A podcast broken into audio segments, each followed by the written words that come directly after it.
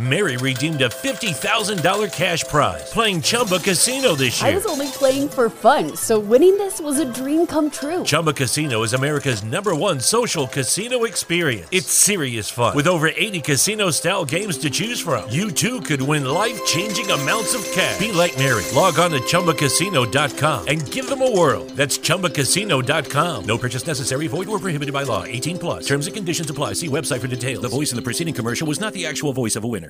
Drivers, start your engines!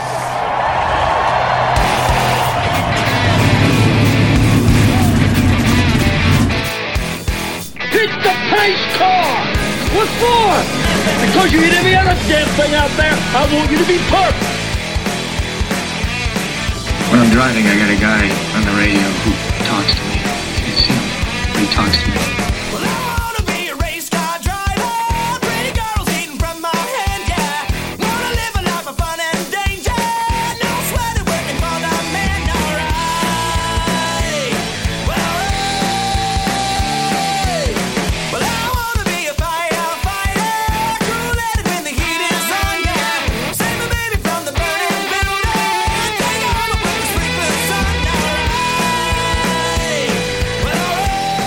He didn't slam you, he didn't bump you, he didn't nudge you.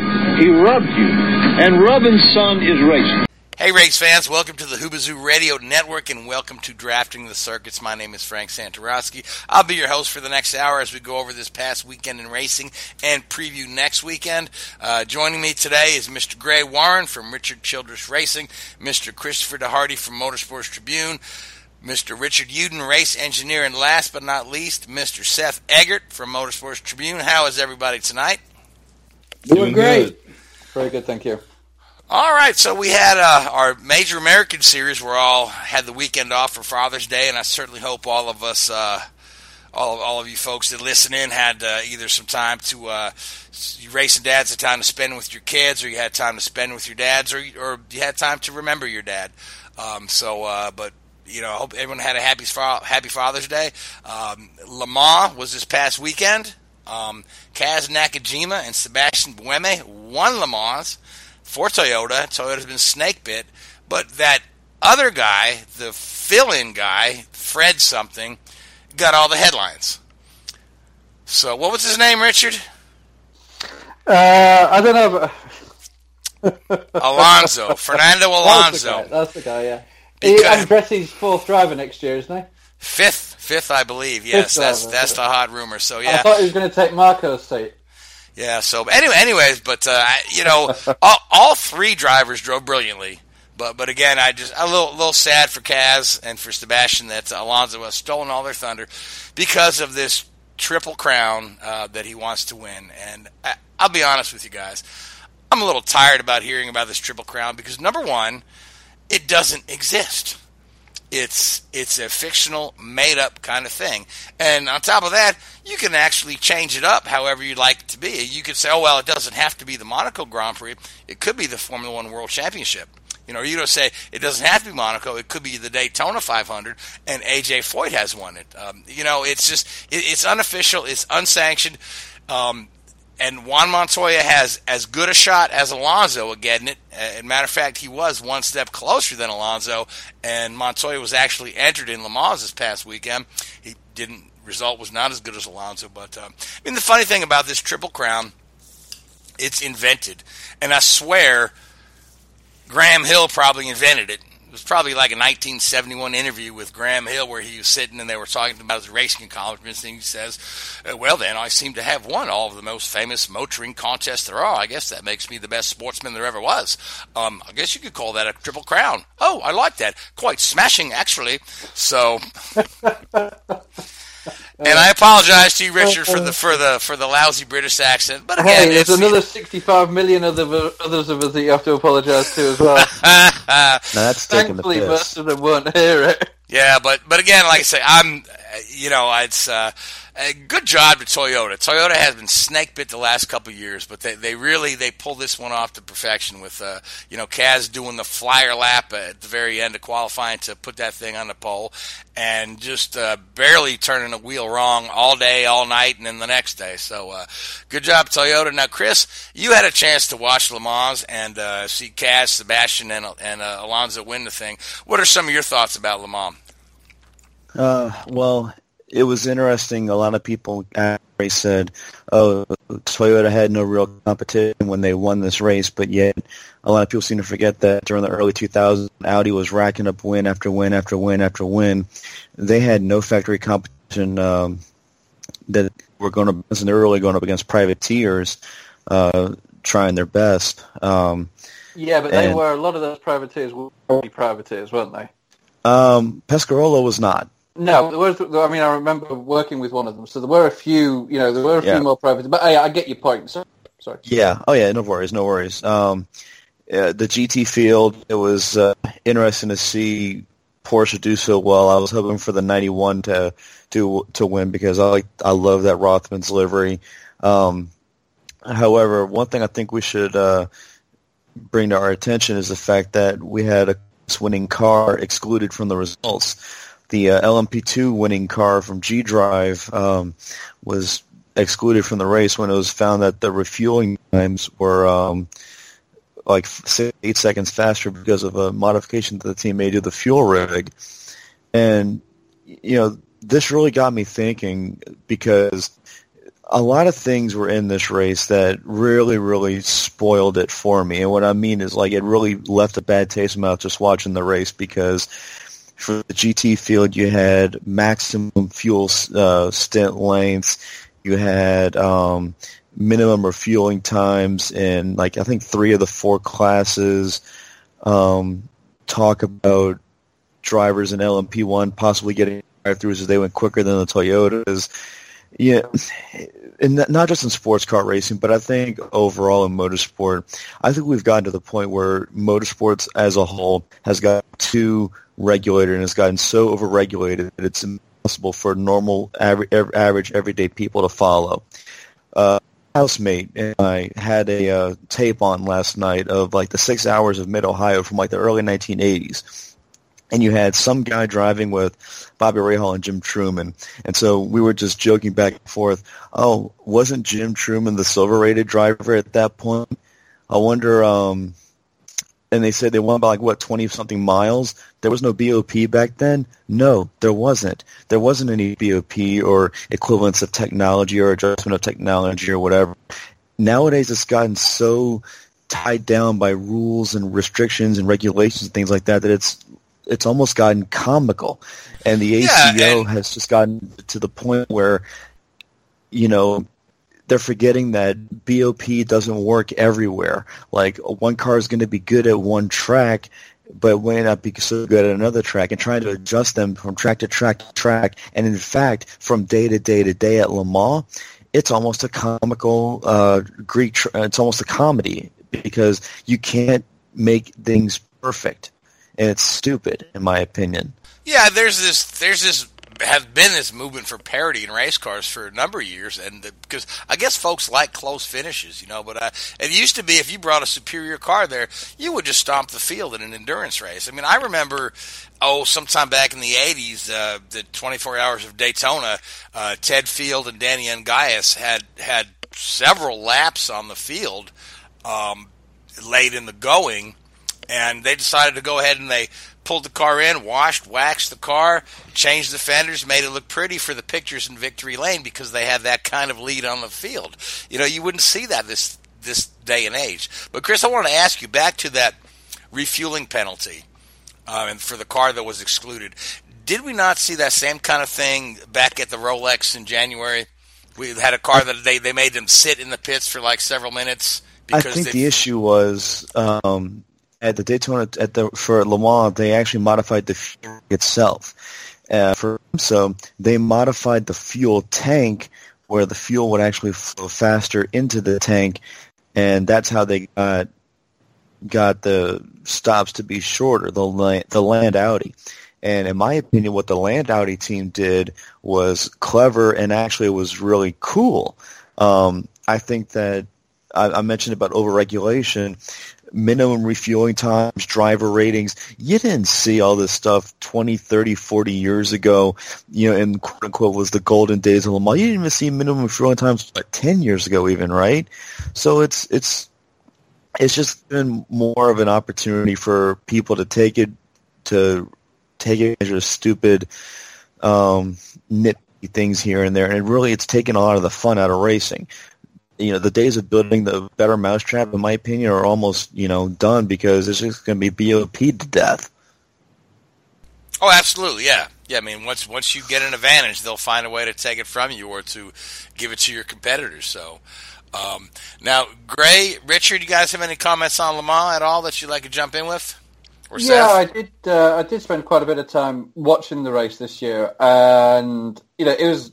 I think it's a fantastic series. I mean, I think it you know, they've got a great product there. Um, they just need to sell it a little bit better. I mean, it's a 24-hour race, and, you know, you, are not going to get people sat there watching it for 24 hours, admittedly. And I think, you know, the Alonso factor obviously certainly boosted the, the spectator numbers and the TV audiences, I'm sure. But, um, you know, a lot of the rules things were a little bit sort of unnecessary and a little bit messy in a way there, as you say. And it was a shame there wasn't somebody who could really go up against Toyota and really push them because, uh, you know, they were in sort of, you know, cruise mode pretty much the whole race. I mean, you know, they got a, fly on the windshield and they'd pull it into the garage to clean it because they knew knew they could. Um, it, it, was just a little bit, you know, more of a procession, and you were more w- waiting to, you know, to make sure nothing happened to the Toyotas than to, to see a race there, which was which is a real shame because uh, you know there's some fantastic drivers in that series, and uh, to see them not racing is is you know it's a real real disappointment. Yeah, and on top of that, you know, I, am surprised that they didn't have a better television deal uh, for the states. Now, mind you, they broadcast all 24 hours on the Velocity Network. Um, yeah. Now, a lot of folks don't have the Velocity Network, and folks that do have the Velocity Network, if you ever watch the channel, it's more of a car culture type of channel. They they have you see a lot of like um, you know car auctions on there, and like this chop cut rebuild sort of thing, or the what's in the garage type programs, and it's a lot of kind of like uh, you know how how to and uh, this and working on working on your car and, and customizing cars. And generally, they don't cover a lot of racing. Um, so, uh, you know, for folks that uh, that like to watch Velocity Channel, they might have tuned in and said, "Gosh, what's this?" And folks who are looking for Le Mans on, you know, Fox One or, or maybe on one of the ESPNs, um, just just couldn't find it. So it's um, yeah, it, it's kind of mind mind boggling. One of the biggest races in the world is on, uh, you know, third tier cable TV. And they didn't do a job of getting the word out either, because you know you just kind of have most people just stumbled upon it and and one of the things that I that I stumbled upon was uh, was uh, Ford Performance. They did a Facebook Live, and they had in-car cameras on the 66, 67, 68, and 69 uh, cars, and uh, you could watch it pretty much uh, throughout the throughout the entire race. And that's pretty neat. I mean, yeah, more and more racers need to do that with the, the Facebook Live and the social media. You know, Indy, IndyCar has been really good with that, putting their putting their practice and qualifyings on uh, uh, on the Facebook Live, the ones that aren't on TV. So, um, so I thought uh, that was very very neat because it was all in car cameras that they, that you saw, and then they of course they had the uh, I guess the uh, track radio or the track broadcast, uh, you know, as the audio portion of that feed, and it was uh, I watched that on and off. You know, I watched the on and off, but I really didn't sit down and get a chance to watch. I watched the finish, which was probably about the last ten or fifteen minutes of the race. Not not too much, but um, I thought that was that was pretty good. But yeah, it's a shame that uh, of course Fox Fox Fox was tied up with the World Cup, so I mean you that wasn't going to fly this year. Oh, absolutely, I yeah. I think they'll probably return next year and, with coverage again next year. But uh, yeah, uh, and and I wouldn't be surprised if if Fox probably uh, probably has some interest in, in that velocity channel and probably kind of just uh, uh, pushed it off on, on that to uh, just to get it out there. Well, that's entirely likely. Uh, most of the most of these uh, media corporations own own a lot of the other smaller channels, and you just it's hard to tell who owns what, other than the fact that Disney owns almost everything. So, but um, Seth, you get a chance to watch any of Le Mans at all, or Uh, or, were you, or you're watch- busy busy watching the uh, the trucks at Iowa?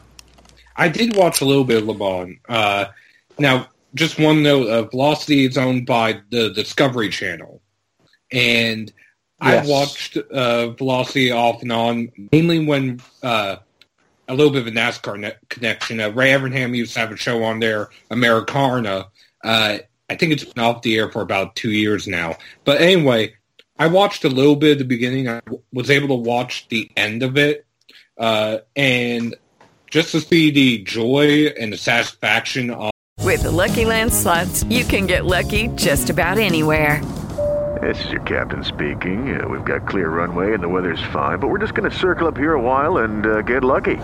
No, no, nothing like that. It's just these cash prizes add up quick. So I suggest you sit back, keep your tray table upright, and start getting lucky. Play for free at LuckyLandSlots.com. Are you feeling lucky? No purchase necessary. Void where prohibited by law. 18 plus terms and conditions apply. See website for details. Mary redeemed a $50,000 cash prize playing Chumba Casino this year. I was only playing for fun, so winning this was a dream come true. Chumba Casino is America's number one social casino experience. It's serious fun. With over 80 casino style games to choose from, you too could win life changing amounts of cash. Be like Mary. Log on to chumbacasino.com and give them a whirl. That's chumbacasino.com. No purchase necessary, void or prohibited by law. 18 plus. Terms and conditions apply. See website for details. The voice in the preceding commercial was not the actual voice of a winner. On uh, their faces at the very end. That I was going to say for some people, I know at least one uh, person uh, who usually does not watch sports car racing, who honestly uh, was interested in the race.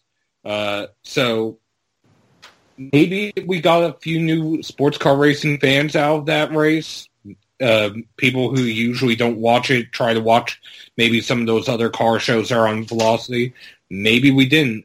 And just one other note, uh, from what I had heard, and granted, I heard this back in like December, so I don't know how accurate it still is or not. I'd heard that NBC was interested in trying to get uh, IMSA and uh, Le Mans. That'd be interesting. Yeah, IMSA's uh, carried by CBS right now, um, and actually they do a pretty good job on the CBS Sportsnet. Uh, so, but uh, yeah, it'd be neat to see if, NBC wants to step up its uh, involvement with racing because they've they've picked up the IndyCar series in its entirety and the Indy 500 for next year. So, speaking of which, let's go back to talking about Alonso, who was sitting biting his fingernails off in the pits, worried that somehow Kaz Nakajima was going to blow uh, his chance at winning Le Mans by having the last stint. Of course, Kaz brought it home. Kaz being a guy who races sports cars all year long professionally, um, and I like I like Kaz. I just you know I I I, I used to like his dad Satoru Nakajima. I thought Satoru was a little bit un- underrated in his day when he used to uh, drive for Lotus in Formula One because he had a teammate named Ayrton Senna who kind of uh, overshadowed him. But uh, but uh, yeah, it's a funny story. I, I had a, a model kit of a uh, the Camel Lotus, and um, I'm probably the only person that built that model kit and used the the optional uh, decals to make it uh, Nakajima's car instead of Senna's. But but that's another story for a different day. But let's talk about Alonso. So now that he's won Le Mans, the the talk is is all about him returning to Indy. Uh, the talk about him returning to Indy has been strong all year. The talk about McLaren coming to Indy has been strong all year long. McLaren has said they whether or not they come to Indy is actually not even dependent on Alonso. I mean, they're they're prepared to s- still come to Indy with or without Alonso, which I guess leaves know, Alonso you know, to go to a Penske car or whatnot. But uh, obviously, they like to do it with Alonso. And then, of course, and then the other weird story is we saw we all saw Michael Andretti at the Canadian Grand Prix hanging out with Alonso and hanging out with some people from Sprint. So the, the thought there is that uh, McLaren's going to have Sprint sponsorship next year in IndyCar uh, because Verizon will be leaving as title sponsor, which makes it uh, Sprint's uh, got an in right there, and Sprint's uh, ended their association with NASCAR, so they really don't have an involvement in motorsports. So that can be a pretty good deal there. But then the weird story that comes out of it, re- reported by the British press, is that Michael Andretti may be interested in buying the Force India team and starting his own Formula One team, which was about the last thing I would have thought would have come out of Michael and Sprint and hanging out with McLaren in Canada. So, uh, Richard, what are you hearing about this? Because I think it's would be pretty foolish of Michael to uh, take that step. I think he'd be better off buying him a NASCAR team if he wants to expand his empire, rather than uh, try to jump foot first into Formula One, where it's such a such a shark pond. Yeah, hundred percent. I mean, if you take all of the racing series that he's involved in at the moment, combine all of those budgets, multiply it by ten, you're probably going to get somewhere close to what he'd be needing to spend in Formula One. And um, sprint just doesn't add up to a greater extent. Um, you know, Formula One's a global business, and you want uh, you know global brands involved. So, uh, excuse me, how. Uh, no, I was going to sneeze. Sorry. Um, yeah, so it's, it's a global brand. Uh, it's a global sport, and Sprint aren't a global brand. They're pretty much North America only. So I, I, don't know if they've got any ties to any other European uh, branding. I know when Vodafone sponsored McLaren, they ran Verizon liveries uh, in Canada, I believe. But I, I, can't see it. I think if Verizon are pulling out of NASCAR, uh, sorry, Sprint pulling out of NASCAR because it's not value for money, then I can't see how Formula One would be. Um, right, it, but but Sprint on a McLaren Indy car with Alonso oh, sure. makes a lot more sense than. Oh, 100 percent, one hundred percent. Uh, yeah, I, I, do totally agree with that. Um, yeah, I, I, I, I, still don't know about the Alonso to IndyCar thing. I, I don't know. I, I, want, yeah, I really do struggle to see it for some reason, it just doesn't sit with me. Uh, I don't know why. I don't know. I'd be, I'd be great to see if it did happen, and you know the reaction that it would get and his performance. I think would be fascinating to watch. But there's something I don't know. It just doesn't add up. Maybe I'm uh, overanalyzing it, but it, yeah, something just doesn't add up. Well, I mean, I can certainly see him at least doing the 500 again. Oh, for sure. He's, yeah, because yeah. he's he's got this made up triple crown he want, wants to be the next. He wants to be the Spanish Graham Hill. but um, yeah, I mean, it's a lot of folks would, would are really thinking fifth Andretti car, partnering with McLaren, uh, and then in a, in a few years' time, McLaren is, is in, independent of Andretti, brings in another um, brings in another okay. another manufacturer. Uh, when the new uh, engine rules take place in 2020, and whether or not Alonso was part of that, McLaren is like ready to move forward whether or not he is. So here's another argument. If you're Andretti, you know, obviously there'd be a financial benefit to you, but I mean, really, do you want to spend two years building a McLaren IndyCar team for them to go off with another manufacturer and win everything? Where's the incentive to them to to sort of be part of the deal? Well, I mean, who's to say Andretti doesn't benefit from whatever manufacturer they bring in? You know, it, it's oh, sure. it, it, it's hard to tell. Yeah, because uh, it, obviously you may not want to come in with just with one team. You may you may want another team there. It may be beneficial to Andretti.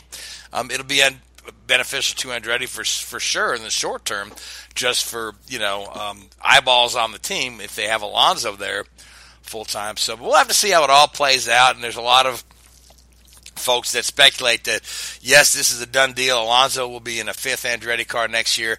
Other folks like you, not so sure. And Chris, mm-hmm. you're you're you've got your your ear to the pavement in IndyCar. Um, what what are you hearing as far as the the the strength or weakness of these rumors and stories? I think the issue a lot of fun when he came over to do the 500, but I don't know if. Uh, don't know what his contract situation is in McLaren right now to allow to allow him to do IndyCar next year, or contracts up after this year, or what the situation is. Uh, that being said, the twi- the tweets that went back and forth between the Speedway and him and different IndyCar drivers really, really made me think that might see him in an IndyCar next year. Um, I think he would have a lot of fun doing it. But that's just me. All right then. So Gray or Seth, you care to chime in at all, or?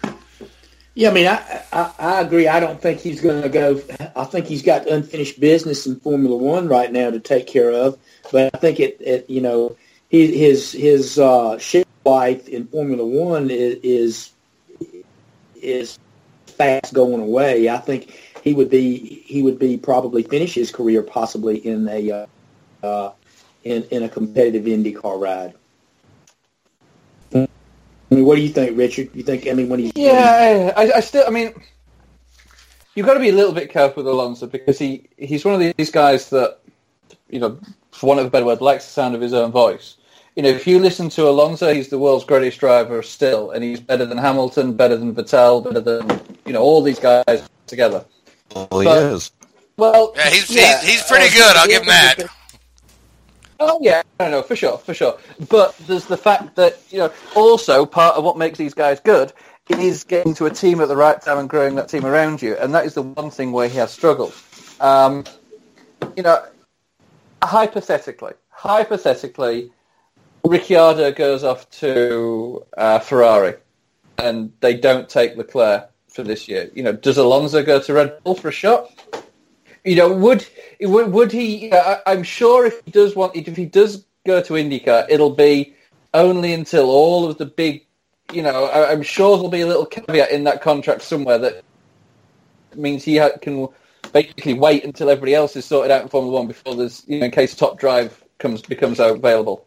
Yeah, but I mean, is is is, is he going to go to is he going to go to Ferrari? Is he going to go to go to Mercedes? Ferrari, no, I think No. a Red Bull one could work. Um, yeah, but still, I mean, you know, if you, uh, he's still when even even Red Bull's probably you know uh, third on the list. You know, Oh, when- for when sure. you- but and but with think- that Honda engine next year, who knows? Yeah, I don't know. I, I really don't know. I really don't know. There's something that I yeah. I mean, I, I'm I'm kind of putting him in the same realm as like Mansell. You know, you know, Mansell finished his Formula One career and he came over here and and, and did the IndyCar thing. Wow. And, I uh, think the uh, I- think that would be the only comparison between Alonso and Mansell. yeah, but but what I'm saying, I know, just, yeah, just the, co- the the career path, exactly. yeah, no, for Yeah. sure, for sure. Right. But, yeah, I mean, and, and, and he could, you know, basically he could come back over here and get a top top IndyCar ride and, and, and finish his career on top. Yeah, right. oh. And, and for the record, Mansell went back to Formula One after his two years in Indy and embarrassed himself. He was- he couldn't was- fit in the car. Yeah, yeah, he was. Uh, I think he had a season with McLaren. Um, after um, He did have a season, did he? He had about two races, I think. He did, did he even race? I can't remember now for McLaren. Oh yeah, yeah, he did. He did. Yeah, He, he, he, missed the first few races because he wouldn't fit in the tub, and then I think he did two or three races, and I think he gave up. Yeah, yeah. So it was. So so anyway, so let's uh, turn our attention to the um, races in Iowa. where We actually had some other races. Now, Seth, you uh, you watched those uh, with great um, great interest. We'll, we'll talk about Yes. Iowa a little bit. Then we, then I want to turn our attention back to Formula One and talk about this Honda and Red Bull deal. But uh, first, let's let's talk about Iowa because uh, Seth's been quiet a little bit. So let's uh, let's talk about the truck races in Iowa. Well, you had the truck and the Xfinity Series in Iowa. Uh, the truck series, it, the race was won by Brett Moffitt, and uh, it was such a fitting story. A, they're struggling with sponsorship. His team, that's his second win of the season. He's locked into the playoffs. They don't have sponsorship as of right now for Chicagoland. It was his home track, and his sponsor was his father's realty company. So it was just a very fitting story for the truck race. Uh, uh, in the Xfinity Series, uh, Justin Allgaier absolutely dominated the race, and uh, it's actually his second win of the season. But his first win was essentially encumbered earlier in the year at Dover. So he's now locked to the Xfinity playoffs. Real quick to uh, the Truck Series. On the last lap, Noah Gragson did a Hail Mary video game move uh, coming off of turn four. Uh, drove in to the corner probably 15 to 20 car lengths deeper than anybody else had all night whipped around Brett Moffitt, slid all the way up the track and into the outside wall. Uh, you have to give him credit for at least trying. He ended up finishing second, uh, but it was an entertaining finish nonetheless. Harrison Burton got his best career finish at third place. David Gilliland finished fourth, and Johnny Sauter, who's dominated most of the season so far, uh, finished in fifth. Uh, the race for the Truck Series it was one big incident. It wiped out several uh, good trucks. Matt Crafton, John Hunter Nemechek took out Stewart Friesen, uh, Grant Enfinger, and Dalton Sargeant. Friesen ended up recovering to finish ninth. Otherwise, it was a relatively tame race. The Xfinity Series, it blew by. It was very quick. The there were only two cautions other than the stages. One was for a late absence. The other one was for an early cut tire. Uh, Elliott Sadler had a horrific day. Uh, he cut a tire just before the end of stage one, ended up having to pit, got penalized for pitting while pit road was closed, ended up fitting, uh, finishing in 28th, his worst finish of the season. All right, great report there. Yeah, so now, Greg, you get a chance to watch any of the short track action from Iowa. Iowa's one of those tracks I really like. Well, Greg, what were your thoughts on the, the I mean, what kind of aero package did they did they use on the Xfinity at uh, Iowa? Any they try out anything different, or they're just doing the, the standard? No, I, I, didn't get a chance to watch much of the uh, truck race or the Xfinity race this weekend, but no, they ran a pretty much a standard uh, ran their standard package. That that aero package that they've been trying to tried it at uh, at, at uh, Pocono in Michigan, and I think it will return at uh, for sure at Indianapolis uh, when they go there in September. And I'm not sure if they're if they're slated to run it uh, anywhere else right now. Seth can probably answer uh, that. Just Indianapolis as of now. NASCAR hasn't made any decision or announcement if they're going to run it anywhere else. And it's still the scuttlebutt still move, going around the the Cup garage that NASCAR may uh, may try the uh, the aero package at uh, at uh, another race, possibly the second Michigan. But like I said, and, right now it's just it's just rumor. And uh, I don't know what track. I didn't catch what track it was, but I know truck teams have been told that they're going to have their own version of the package at a race later on this year. I think Pocono, but I'm not entirely sure which track uh, it was. Yeah, you know, and I wasn't impressed with that package at Pocono. Pocono is, is its is its own animal. It's uh, it's not like uh, it, it, has similarities to Indianapolis, but but basically, I just don't think that that uh, that package works as well at, at, there as it possibly does at, uh, at, at somewhere like a Michigan or uh, well, I thought I thought the the, the uh, race at Michigan was pretty uh, pretty entertaining for the for the Xfinity cars, and as well as as what it was at Indianapolis last year. I just don't think Pocono probably is. It, it, you're going to see it. I I, did, I wasn't really impressed with it at, at Pocono, but I think that that's pretty much just how the race is up there is it's just so uh, it's just so different, you know, on, on, on the three corners. But um, yeah, we'll see what happens. I'm I'm really interested to see if they institute it in Cup at, at a race. I'd like to see it on possibly Michigan, second Michigan race. That would uh, really give us uh, an idea of, of how this thing's going to work. And I agree with that. Uh, also, just in the Xfinity Series, going back to Iowa, we had uh, Riley Herbst make his debut. He ended up finishing sixth. Uh, Justin Haley made his debut, started 13th, finished 12th. So they both had relatively quiet days. Uh, Kaz Grala, who was in his last race with Fury race cars. As of now, they're still dependent on sponsorship uh, for Chicagoland, just like Brett Moffitt. Uh, they finished tenth. They had another stellar showing for a team that's only four weeks old. Yeah.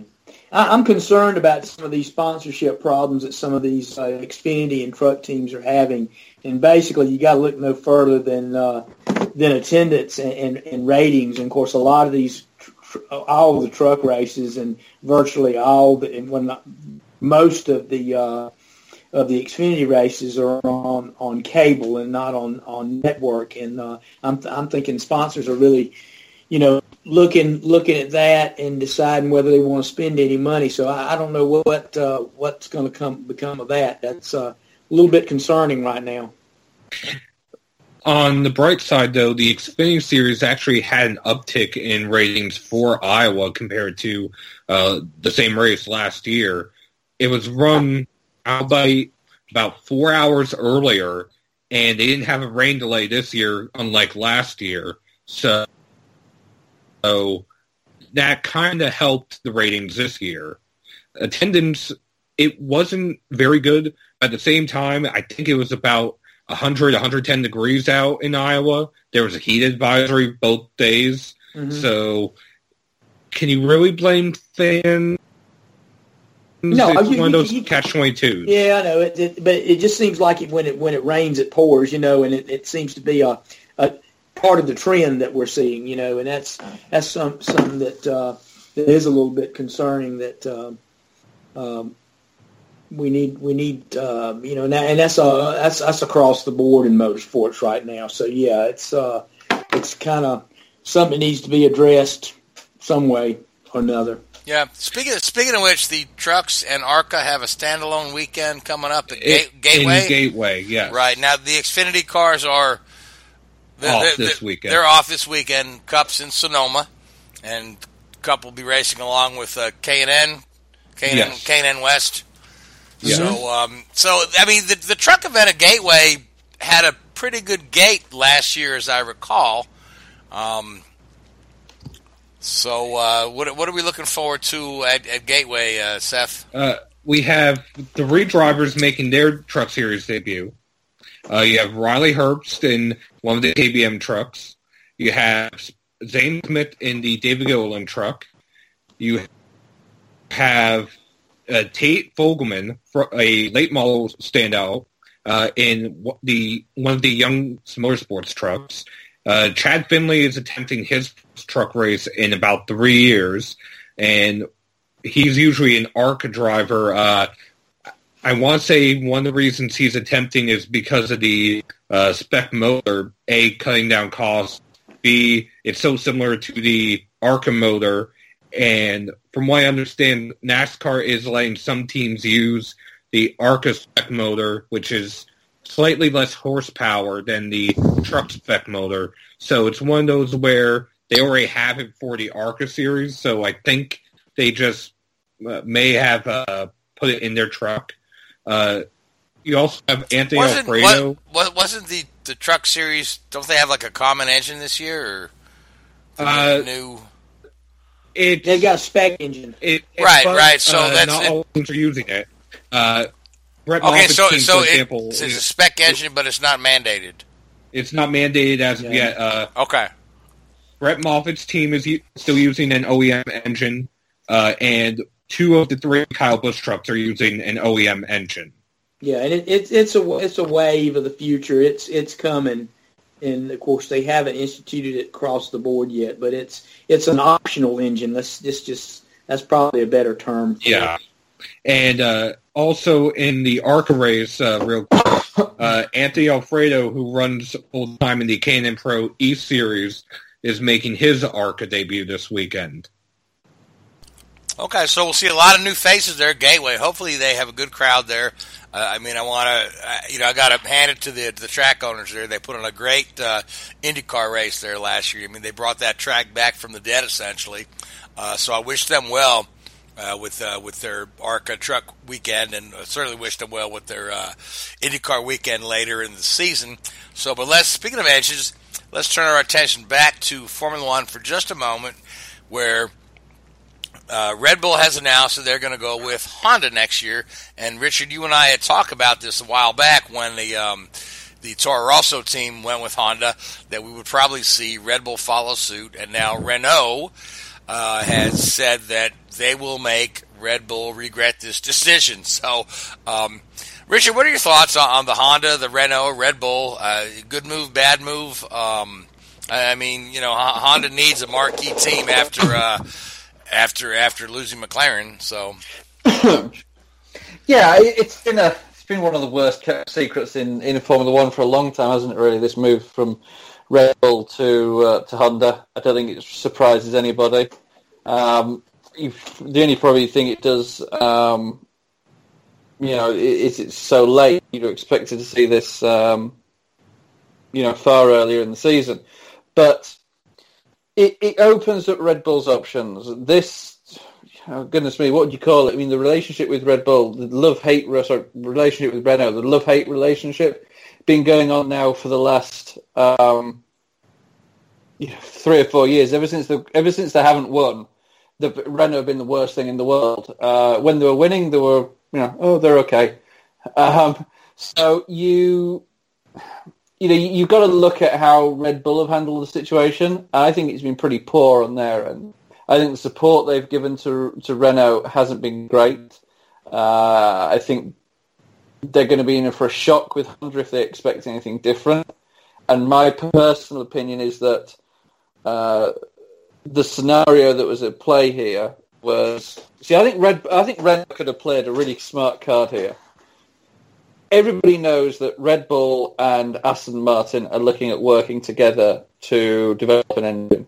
Uh, they've had Mario Illien working for them. They've had a lot of very, very smart people on the engine side looking at developing uh, a bespoke engine for the Red Bull. Renault know that. And in all fairness, Renault probably don't want Aston Martin in Formula One. They want obviously, you know, more competition, less likely for them to win. So they probably turned around to Red Bull and said, along the lines of, well, if you want to sign a new engine deal with us, it's three year minimum. And Red Bull have said, well, no, we want to look at Aston Martin for 2021. Honda have turned around and said, hey, look, we need this big marquee team. We'll give you a two year engine deal. At the end of the two years, you can make that decision. I still envisage quite strongly that for 2021, the Red Bull car will run an Aston Martin engine, and this Honda deal is just a stopgap. You know, who, hey, who knows? They could end up going back to uh, McLaren, who are on a three and who will finish their three-year contract with Renault. It could, you know, we could be sat here in, in two and a half years' time with an amazing situation of you know Honda being back at McLaren, Red Bull running uh, you know, the Aston Martin engine and, and Renault running their own engine. or, or um, you could you could even see Honda going maybe to Williams, who, who potentially, is, yeah, potentially, potentially. Yeah, they've got the Mercedes engine, but they've they've continually underperformed compared to the Mercedes cars. You know, so that I'm sure they're. they're I think they need the money, don't they? Yeah, they. well, the yeah, yeah, but I mean, uh, I mean, you, you got to wonder: Are they getting? Are they? Is that is that power plant in the back of the Williams car the same thing that that Lewis Hamilton has, has in his? Now. Yeah, I think under the sporting regulations, it has. To, you can't do what they did in the past. Um, dare say, when I was there, we had a few, uh, you know, interesting engine modes made available to us that certainly weren't made available to, uh, right, or that were available to. Yeah, and Claire, well, Claire, Williams, Claire, Claire Williams has been one of the most vocal about the uh, uh, the engine parity rules or, or whatnot, or the uh, whatever you call it in Formula One.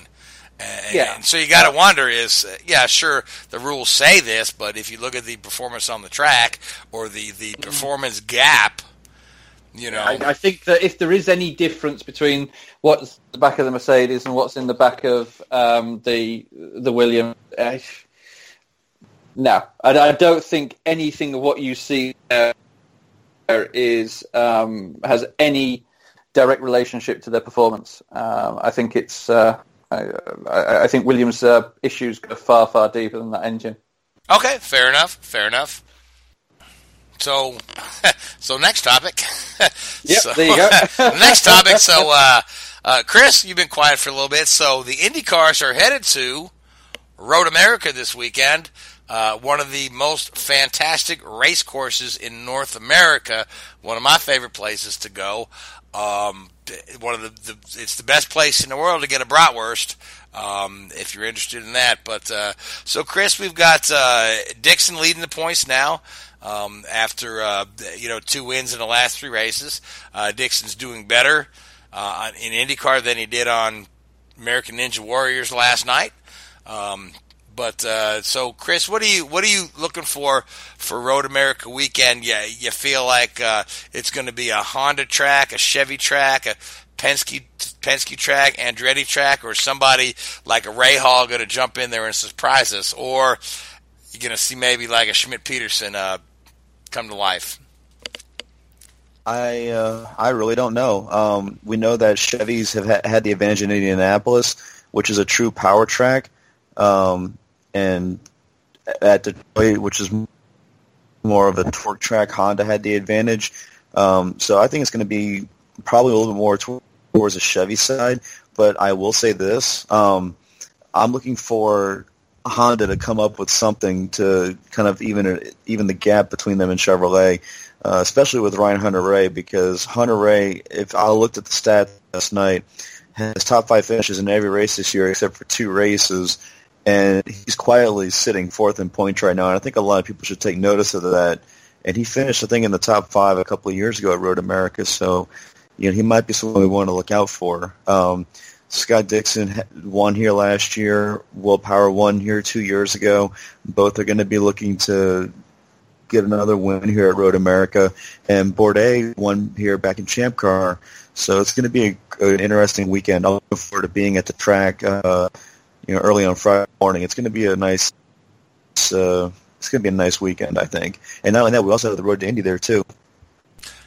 Yeah, absolutely. Yeah, all the all the Road to Indy Indy guys will be there. So, and we've got uh, a guy making his debut and I, his name just jumped out of my head in the Juncos car. Alfonso uh, Celis Jr. That's right. Alfonso Celis will be in the Juncos car. Uh, come up with a little funding, uh, added uh, one more race to the the Juncos, and he's a former Formula One test driver. He's run some Indy Lights. So, um, uh, what are your what, what, are your, what are your thoughts on this young man? I know Juncos is still just getting their feet wet in IndyCar. They're still learning the courses, learning the stuff. But uh, the fact that it gets them another start um, on the season is not a bad thing. Um, how, how, do you feel like this young man's going to do? Uh, I honestly think that his first goal is going to be to finish, and if he does, I don't think we should have that high of expectations, considering it's going to be um, only a second time at this particular track. He tested there last week for Ricardo's team um, at the track, but then again, when you don't have a lot of other cars there, uh, especially Chevrolet cars, there it's kind of hard to get a lot of data off. Um, I'm expecting, well, hoping for a top 15 finish. Um, I think that will be best case scenario for the team, um, considering that this is their first season in IndyCar competition. So a top 15, I think, will be a good day, especially given what the Juncos team has gone through in the in the last week or so off track. Yeah, a top fifteen would actually be, be a great day for those guys. So so we wish them well. Uh, we wish him well. Me, as I look at this thing, yeah, I've got to look at the performance of uh, Chevrolet at Indianapolis, and then also at Alabama. Uh, and say, yeah, maybe Road America leans towards the Chevrolet. You got to look at a guy like Will Power. You got to look at a guy like Simon Pagenaud you know. But uh, you got some strong Honda runners. You got to look at a guy like Rossi, who's um, really is is focused on this championship. And and again, like you mentioned, his teammate Hunter-Reay, who's uh, you know one of the most experienced guys on the grid right now, um, who's really had a renaissance season after kind of being, you know, kind of mediocre since about 2014. Uh, you know, uh, the Andretti struggled uh, with the early uh, aero kits um, era. Now that we've evened that up a bit, I think um, Hunter-Reay is is trying to mark his territory a little bit and say, hey, you know what? I'm I'm the team leader here, Mr. Rossi. Uh, so you and I will duke that out till the end. So um, it's uh, and Chris, you've uh, you've got a story about uh, Mosport that you like to bring up Yeah. here quick. Yeah. So uh, Yeah. I, I read, read your note there. I, I hadn't heard about this, so uh, fill us in. They had a uh, Formula 5000 vintage meeting uh, going on at Mosport, Canadian Tire Motorsport Park, and uh, they had a driver from Peoria, Illinois, named Jeff Green, who actually uh, passed away after an incident heading uh, through a tornado at Mosport, coming down the back straight. Now, the reason why this is so significant, why I think it should be brought up on the show, is uh, Jeff Green um, from Peoria, Illinois, not the Jeff Green that ran in the Xfinity Series way back when, or back then it was known as Busch Series. Right, Uh, this is- this he is Jeff- Ricardo Juncos's. Jeff J. Green, he goes by, right? Yeah, yeah. Yep. I, I um, did read he died. I didn't real realize he died racing. Yes, uh, from a Formula 5000 incident. He uh, was driving at, Motor, at Motorsport, and uh, the reason why it's significant that I think it could be put up here, um, Jeff Green bought Ricardo Juncos's uh, Pro Mazda equipment last year before the season started, and tested with the team at um, Homestead in the preseason testing, and decided that he liked the car a lot and wanted to actually run the entire season instead of just doing the first couple of races. And he said he wanted a teammate to help him out get quicker, and that teammate happened to be Victor Franzoni, who won the Pro ta- championship last year. So without Jeff Green, Victor Franzoni never would have done Pro never would have won the championship. So really, we have Jeff Green to thank for helping out a young driver, help pursue his dream in the Indy, and Green did a lot to help out Victor, and uh, it, the entire road to Indy staff are going to be uh, thinking about Jeff Green this weekend. I think it also should is worth noting that at Road America last year, Green actually finished fifth in one of the races at Pro Pro Mazda races at Road America, and finished fifth at Gateway, and he was 60 years old, which is amazing for him to drive at that age. That's uh, yeah, sad report, but uh, yeah, we'll we're thinking about uh, his friends and his family. Um, and it's never happy when we uh, lose somebody, um, but at least he's doing what he loves. So, but uh, let's move on. We've got uh, a few minutes, about ten minutes left in the show to uh, kind of preview. Speaking of road racing and Road America and, and all these great road races, well, NASCAR is going to be at Sonoma this weekend. Um, so, Gray. Uh, let's talk about Sonoma. I mean, you've uh, you've been out there with your team in the past. Uh, it's been a mainstay on the NASCAR schedule since sometime in the '90s. So let's let's we've got. It's kind of weird. We only have, I believe, six winners this year in NASCAR. Usually, we have uh, a, lot more by this point. But uh, you think we'll see a um, a, new winner for this year uh, after at Sonoma because it's certainly a wild card. I think we'll probably get a couple of more winners, you know, uh, uh, before the season's out. I don't know if we'll have any new winners or not, but uh, Uh, new think new, gonna- new winners on the season. Yeah, new winners on the season. I don't think we'll. I think we'll get a couple couple before, Chase starts. We'll have a have a couple of to join what the the current winners we got. But uh, I don't think it's going to happen at Sonoma this weekend. I think going out there, you got to look at uh, Harvick. He's defending champion out there. Know how well he's running. Uh, we got his teammate Clint Bowyer, who's won out there before. Uh, Kyle Busch, who's won there before, uh, running well. Truex has won there before. He's running well. So I mean, uh, I think probably uh, uh, your winner's going to come from uh, one of those four. All right, Seth. Do you agree or disagree with Gray? I somewhat agree, but somewhat don't agree. Okay, Uh, th- thank you for your non-committal answer. Essentially, Looking like a I- politician. essentially, I think there will be uh, a lot of the races will be from one of those four. I just don't think one of those four is going to win at Sonoma. and so then, who do you think is going to win at Sonoma? Well, honestly, I'm looking at Daniel Suarez. Uh, I'm looking at uh, AJ Allmendinger, Michael McDowell, some of the drivers who are excellent road course racers who aren't in, other than Suarez, aren't in the best equipment, but this is their best shot to do a Hail Mary other than Watkins Glen and Daytona, frankly, and make the playoffs. Okay, now Richard, do you have some opinions on where we're going to see at Sonoma this week?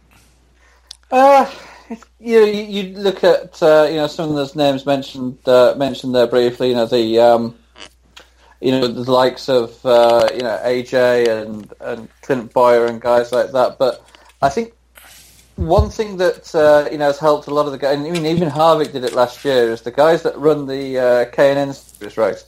And I just, you know, I fancy someone like Alex Bowman to, to sort of step up this weekend maybe and uh, you know, he's been running reasonably well the last few races, and uh, you know, the, Hendrick and some of the Chevy cars are slowly turning the corner, and uh, it won't surprise me if he maybe not win, but certainly a top five. I just think at this point in the season, right where, where we're at, I, I just think the status quo is going to hold serve. I mean, it, they those guys are just at, all those teams right now at the top of their game. They come in with a lot of momentum and uh, I just I, I just don't see anybody you know like uh, and, and Seth made a good point a hail good place for a hail mary out there but but I think right now with uh, when we go out there I think you'll see some of those guys probably uh, do pretty well in qualifying but I just think the the the overall strength of those teams that they have will, will come to the forefront uh, during the race. Although, to be fair, uh, this is where Stewart-Haas Racing last year started to turn the corner uh, after switching to Ford. This was the first race they had won as a Ford team with mm-hmm. Kevin Harvick. Yep, that's right. Yeah, and, and speaking of Stewart-Haas, I mean, I really got to look like a guy, look at a guy like Clint Bowyer, who who for you know from 2013 to 2017 went winless. You know, he had a couple of lean seasons. He he, he did did a season did a season with a, uh, underfunded team, waiting for uh, to, Tony Stewart to retire and step away until he was finally able to uh, get back again in a, in a, Top Cup ride. And we've seen him win twice already this year. We, I mean, we know he won runs well at Sonoma. He's won there in the past. Uh, I think this guy is is like kind of primed and ready to remake his name in NASCAR and uh, not sit sit idly by while while Harvick and uh, Kyle rack up all the wins. So I've got I've got my money on um, Clint Bowyer for this weekend. Now, Chris, do you got a dog in this race or? Uh, I think Kyle Busch is going to win this one. Um, I think, given how his season's gone so far, I think it's going to be tough to beat. Um, I think he's going to pull this one off, frankly. Okay. All right. So, do you want to make that your official pick? Yes, I do. All right, I'll make Clinton Bowyer my official pick, and we'll go back around to you other three cats for your one and official pick. We'll I'm going to say Harvick. Harvick's going to repeat. All right, Seth. Uh, I'm going to go, like I said, and say someone does a hail mary. I'll do AJ Allmendinger. All right, and Richard. Eric Almirola. Eric Almirola. There you go. All right, so uh, we're getting towards the end of the show. So, let, guys, let's do our IndyCar picks for Road America. And Chris, I'll start with you. Who do you like? Who do you like for Road America to make for your your one unofficial pick? Um, I'll say Rossi on this. Rossi on this, okay. And Richard? Newgarden. New Garden, okay. And Gray? Will. Will Power, excellent pick. Seth? Hunter-Reay. Hunter Ray. And I will say Robert Wickens picks up his first win. You know, I thought about that. Yeah, yeah. Uh, I, you know, didn't say it though, did you? Didn't no, I didn't it. say it, but I, I was thinking. I was think, I was thinking, you know, but but I mean, because he's he's uh, on these. Uh, he he's had some good runs this year. And this really this, this this track will be right in his wheelhouse too, with uh, with the circus he's been racing in over in Europe. So, uh, but we'll see. I mean, it, it depends on, unless the Chevys are just so dominant uh, you know, so and the one guy we we didn't pick, uh, who desperately Dixon. desperately needs a win. No, the guy that desperately needs a win that we didn't pick was Simon Pagenaud. And yeah. um, but I, I, put him on my fantasy team, so uh, good luck to you too, Simon. So and now Richard, Formula One is in France this weekend. Is that correct? It is. Yep. All right. Yeah, so so we're France. back back to the uh, the, the the the British the the European schedule away from yep. the flyaway races. So uh, let's uh, we got about three minutes. Let's preview the French Grand Prix real quick, and then let's make some picks, Richard. Well, it's again a bit of an unknown. Um, first return to France in, I believe, about 10 years, and first return to, to Paul Ricard since the uh, the early 90s. So it's going to be an interesting, uh, you know, race. I mean, the preparation of these guys is so so so complete these days that um, you know there's going to be very very minimal learning curve for the top guys to to get used to the track. But it you look at the track, there's two or three really long long straights and uh, almost very very similar to Canada in a way. Um, you would imagine that if Mercedes have bought their upgraded engine, uh, I'm not quite sure on the status of that. They may be, then they'll be competitive. But if not, hey, Ferraris are, uh, you know, could be the team to beat again. But uh, it's going to be good. The one interesting thing about um, Paul Ricard, which may be a little bit confusing to some of the fans watching, is uh, it used to be after it uh, hosted its last race in 1990. It was ter- it was bought out by Bernie Ecclestone and turned into um, what they called the high high speed test track, a high performance test track. Um, and there's more configurations to that place now. Hot dinners and uh, certainly on the back of the track where there's a there's a little chicane in the on the back stretch, there's a dozen different configurations to that chicane. And, and looking at it, even Lewis Hamilton was seeing in the preview video, it's a bit confusing as to which apex you need to turn in on. So hopefully, I don't know if they've done anything for the for the race and the TV and maybe painted over the other parts of the track, but um, it's quite a quite a thing to see how it's all laid out and uh, you know some of the markings there. It could be a little bit confusing on TV. Hope not, but could be. And who would you like to pick to win that race? Bottas. Bottas. Seth, who do you like? Vettel. Gray. I'm gonna have to say uh, Vettel. And Chris. I'll take Raikkonen. All right, so that leaves me, Daniel Ricciardo. I'll go with that. So, and with that being said, we are right at the end of our time. So, uh, I want to thank you folks for tuning in and listening. I want to thank the Whoobazoo Radio Network. I want to thank iHeartRadio, Spreaker, and Vimeo for hosting us. Uh, I want to thank you, Greg, Chris, Richard, Uden, all you folks that listen in. Till next week, we'll talk to you then. Good night. W-H-O-O-B-A-Z-O-O, that's Whoobazoo.com.